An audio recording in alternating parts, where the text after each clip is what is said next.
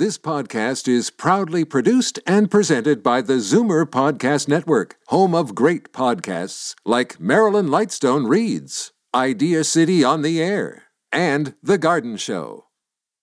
You're listening to an exclusive podcast of Fight Back on Zoomer Radio, heard weekdays from noon to one. You're listening to an exclusive podcast of Fight Back on Zoomer Radio, heard weekdays from noon to one. Now, Fight Back with Libby Znaimer on Zoomer Radio with guest host Jane Brown. Do you feel safe as a pedestrian in Toronto? Have you noticed any improvements in road safety since the City of Toronto Vision Zero plan was announced last summer? Your calls are welcome this half hour 416 360 0740 or 1 866 740 4740 toll free. We also have a couple of experts joining the show today. Toronto Police Constable Clint Stibbe is on the line. Constable Stibbe, hi, how are you? Good, thank you. How are you? Good. And in studio with me Arrive Alive program director, Michael Stewart. Thanks for coming in, Michael. Hi, thank you for having me. Let's first talk with Constable Stibbe about the numbers. Last year, we saw the highest number of traffic fatalities in Toronto yet at 77. 43 of those pedestrians, and most of those pedestrian fatalities were people 55 and over. How are we looking so far this year, Constable? Well, when we look at the uh, 55 year age group and older, uh, we've seen so far seven, or sorry, six uh, traffic fatalities uh, attributed to that specific age group. So uh, when we look at our total number of fatalities, we've so far had 20 fatalities this year. Um, obviously, uh, it, any fatalities is bad. but the reality is, the most vulnerable road using group still continues to be the one that we're seeing most often killed on city streets.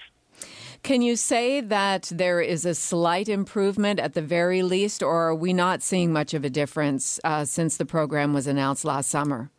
Well, you know what? That's it's interesting. Um, a lot of people don't recognize what Vision Zero is. Vision Zero, the goal is to have zero traffic fatalities. But one thing that we need to keep in mind is when we look at our collisions on a year-over-year basis, even when we look at the uh, up to the end of April, uh, we saw 21,437 collisions in those four months. Those numbers are terribly high. Mm-hmm. And even though it is, uh, when we look at a percentage change from 2016 uh, to 2017, we've seen about a 2% increase. So we're seeing more collisions. Yeah, okay, we've seen less fatalities, but the reality is any one of those collisions actually could have resulted in a fatality. Uh, and what I want to maybe give an example of, we've had a situation where uh, a car at a very low speed has uh, bumped into a person. The person falls to the ground, strikes their head on the pavement, and actually dies as a result of that contact. So everybody thinks that it's got to be a speed-related issue, or maybe somebody um, not obeying something at a intersection or whatnot. The reality is, if the circumstances permit it, uh, and unfortunately in some cases your health as well, uh, is perhaps compromised even a very, very small collision, which would not normally result in a fatality, can become a fatality. And so that's why we have uh, a higher proportion of people 55 and older who who will die in pedestrian related accidents because they particularly much older even than 55 is that they won't recover from their injuries in the same way that a young person would. Exactly. I mean, I, we've seen uh, a lady in her 20s was hit by a car and she suffered catastrophic injuries she survived. I mean, the, re- the reality is, with as grave injuries as she had, thankfully her body was able to start healing and recuperate from it. But the reality is, if you're older, a, a collision or a, a, that type of injury, even if it's, and we'll say, give an example of a broken hip. The broken hip for somebody 65, 70 years of age is really the equivalent of what would be multiple injuries for maybe a younger person. So we need to keep in mind that the challenge we have is our ability to heal as we get older is diminished, uh, but at the same time we're more susceptible to the initial injury. We're not able to react as fast. You know, perhaps, protect our head before we go down. Uh, perhaps our bones are weak. I mean, there's so many different things that can occur, but we need to keep in mind that Vision Zero, it is a city driven program, but it is focusing on certain age groups uh, in order to help make it safer. But when we look at the types of programs that are being looked at, uh, some of the measures that the city uh, has proposed is um, creating the senior safety zones.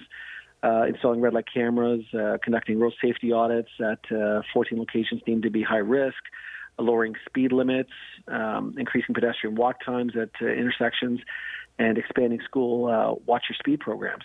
What's interesting, and uh, we can even just talk about the, the school program, it's not very often that we will see a child killed in the city of Toronto. I think over the last three years, uh, we've seen, um, I believe, three uh, over the last couple of years. That's terrible when we think about the, the loss of a child, but not all of them, uh, or very few of them, were in relation to speed. Uh, some of them were a pedestrian error. Some uh, were um, other circumstances that led to the uh, the death. So speed is a factor when we look at collisions, but in some cases, the size of the individual, even if there's very low speed, the injuries can be quite substantial. So dropping speed will obviously make it safer, uh, but at the same time, the driver has to be aware of what's happening around them. That would include somebody that may be stepping off a curb, uh, perhaps walking in front of a vehicle. And quite often, uh, if we look at trucks, children and even adults, uh, in some cases, when walking in front of in front of a truck, cannot be seen. So again, this boils down to drivers paying attention. I mean, we can have all the the initiatives in place. We can help reduce the numbers, but th- we need the assistance of the community to be aware of what's happening around them, the drivers to pay attention to all the rules, to not be distracted by cell phones or uh, something inside the vehicle that could take their attention away.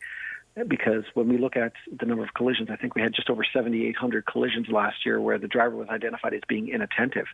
Um, when we look at that, I mean, those numbers are tremendously high. How they weren't more fatalities is really by miracle because we have a lot of safety technology that is being introduced into vehicles, but that technology that we're beginning to depend on is actually making us worse drivers. Well, Constable, is it is it fair to say, um, and you gave a thumbnail sketch of the enhancements that have been made since this program was put in place last summer, uh, based on what you're saying?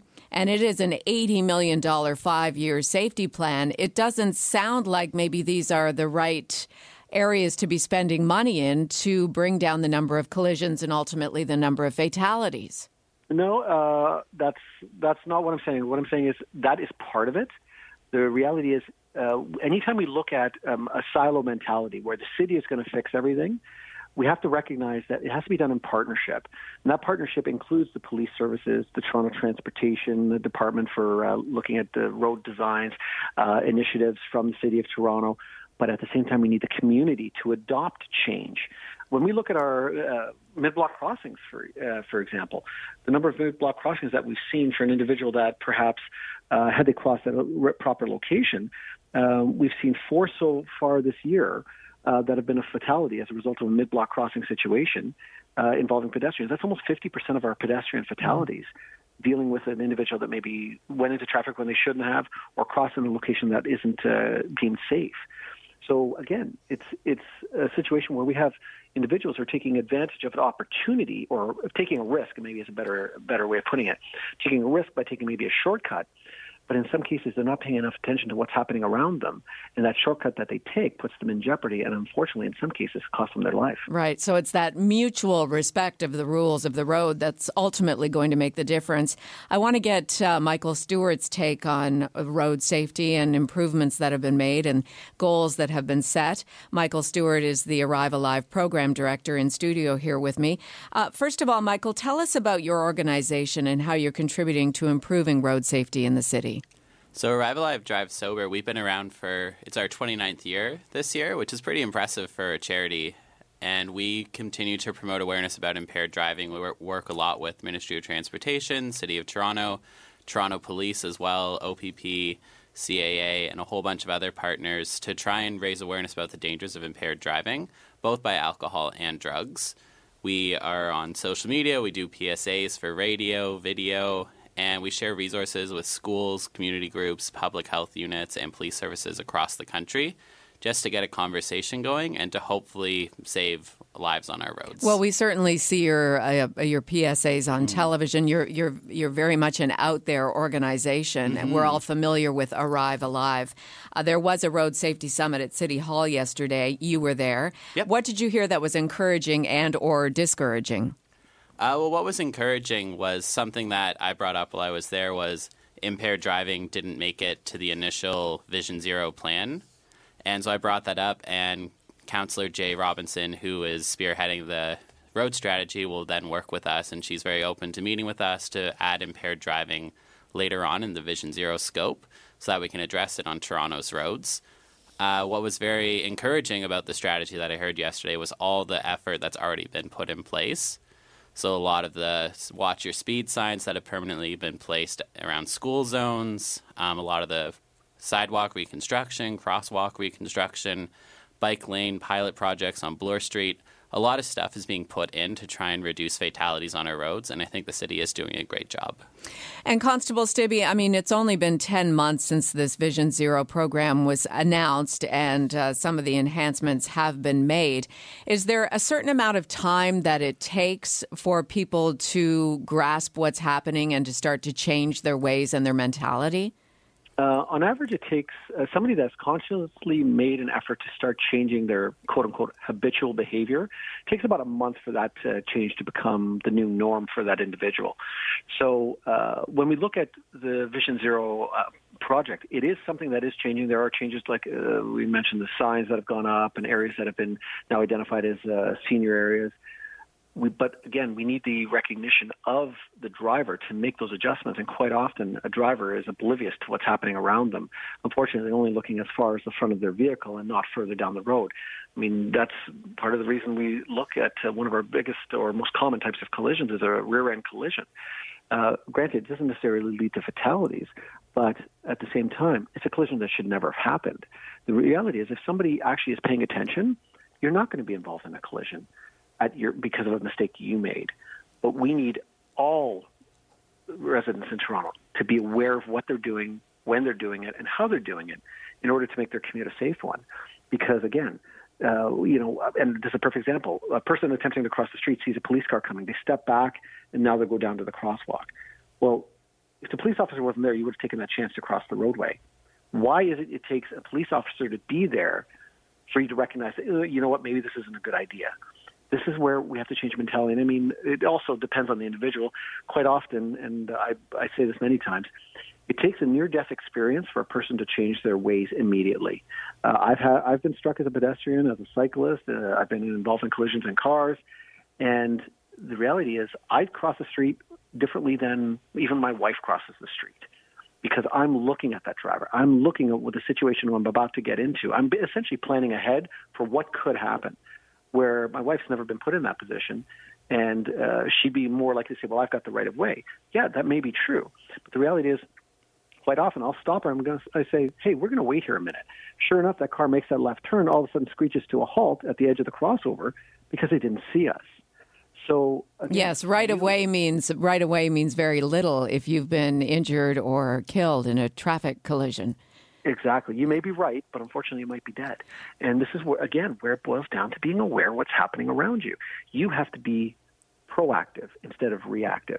So, in order to be proactive, you have to be looking at all times, be aware of everything that's happening at all times, following the rules as they should be. But quite honestly, everybody just, uh, assesses a level of risk to a situation they're about to enter and decide whether or not they're going to accept that risk. Unfortunately, the older we get, the more risk we seem to take. And this is what, unfortunately, is in some cases costing us uh, road users that are dying as a result of collisions. And as is always the case when we talk about pedestrian safety, we've hit a nerve with the listeners. Uh, the lines are filling up 416 360 0740. 1 866 744 740, toll free. Do you feel safe as a pedestrian in Toronto? Have you noticed any improvements in road safety and attitudes since the City of Toronto Vision Zero plan was announced last summer? Let's go to Jan in Guelph. You're not from Toronto, but certainly the streets of Guelph, I'm sure, are equally as of a concern to you as a pedestrian and a driver. Go ahead. They are. And if you could just give me maybe one minute to say what I'd like to say. Go ahead, Jan. Every driver should remember that when they sit behind a wheel, they are controlling a lethal weapon. It can injure or kill someone. Therefore, they should pay attention very carefully to their driving. Drunk driving um, limit should be reduced to zero. The marijuana law should not be passed. Uh, both should have, uh, if they're found drunk driving or whatever, with the if the new law is passed, the licenses should be revoked forever. And if injury and death is um, involved in a collision, then it should include uh, appropriate imprisonment. Jan, we thank you for your call. That's my how I do it. well, raise the fine so high that nobody would think of driving or using their cell phone. And you bring up a good point, uh, which I'll put to Arrive Alive's Michael Stewart here in studio with me. What about that? What about changing the rules so there's zero tolerance when it comes to alcohol and drugs? Uh, for our position right now, especially with drugs, is we're neither for nor against the legalization of marijuana what we want is education in place, and we want to make sure there's responsible sell- selling of marijuana to make sure it doesn't get in the hands of underage people, to make sure it isn't sold to anyone who seems impaired or anyone who seems impaired and is about to be driving. But this isn't so much a legalization issue. It's mm. that there should be zero tolerance, some people are suggesting, including Jan there from Guelph, that if you get behind the wheel of a car and you're operating it, you should not have inhaled any marijuana mm-hmm. or consumed any marijuana or have had any alcohol. How realistic is that? Uh, for the marijuana, uh, I can't comment to that one, but for alcohol, we Ontario does have the warn range, which is 0.05 to 0.08. There are still many penalties that come with that one.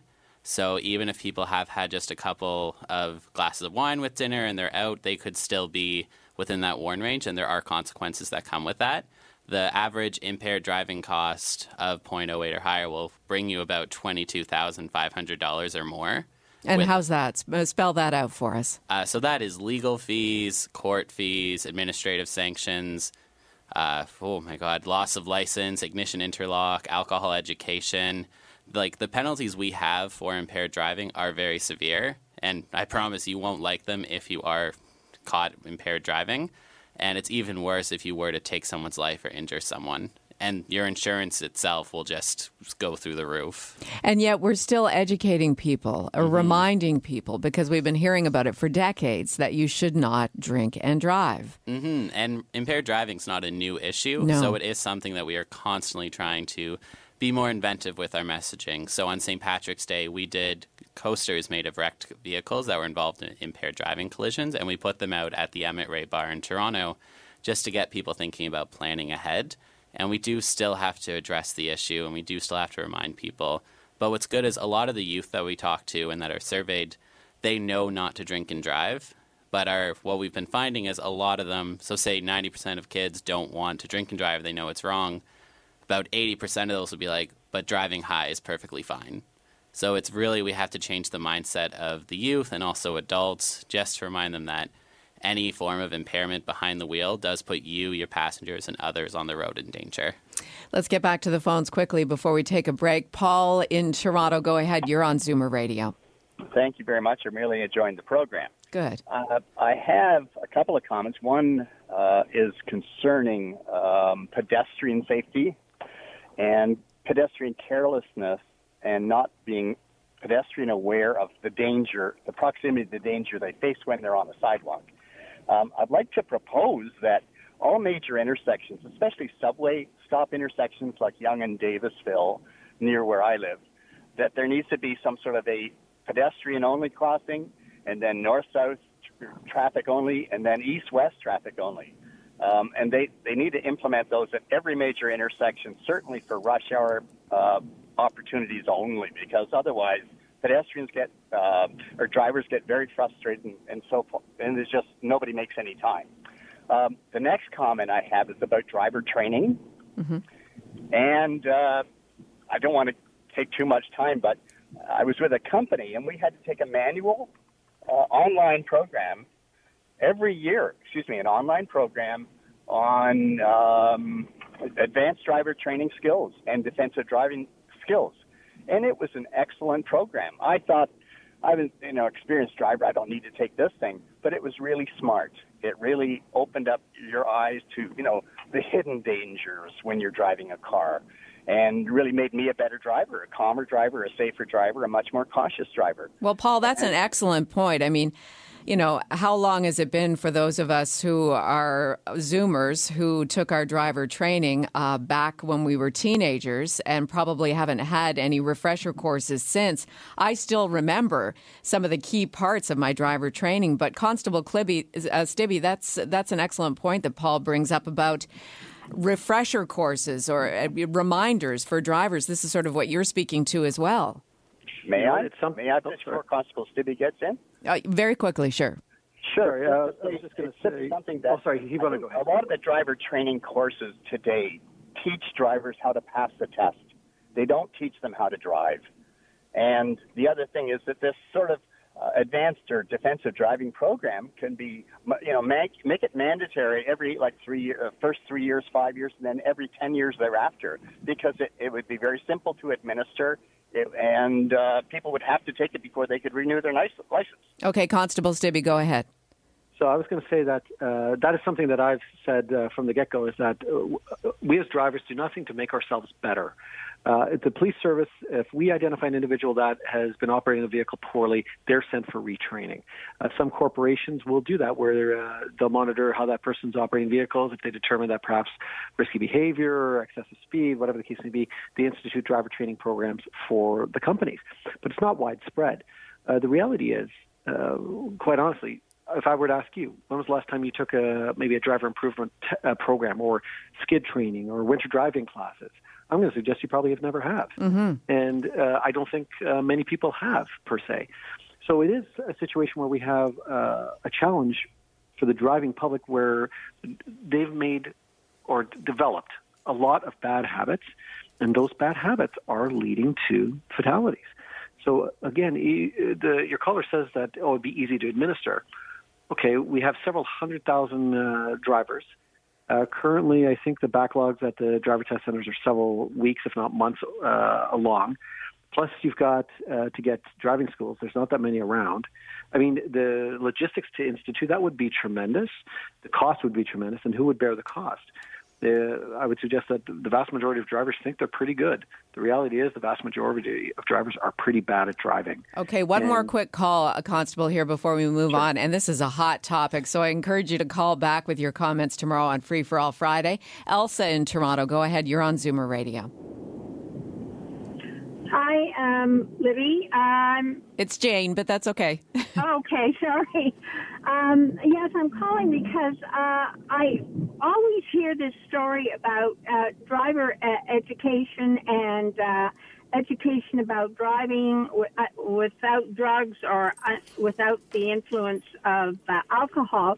And yet, has anybody ever done a study to, to find out how many people are actually listening or going to these education programs to I think I think that 90 I, I would say out of all of the drivers that drive while they're drunk don't even listen to the news. And if they do it's called selective hearing. They don't even hear anything about driving under the influence of alcohol.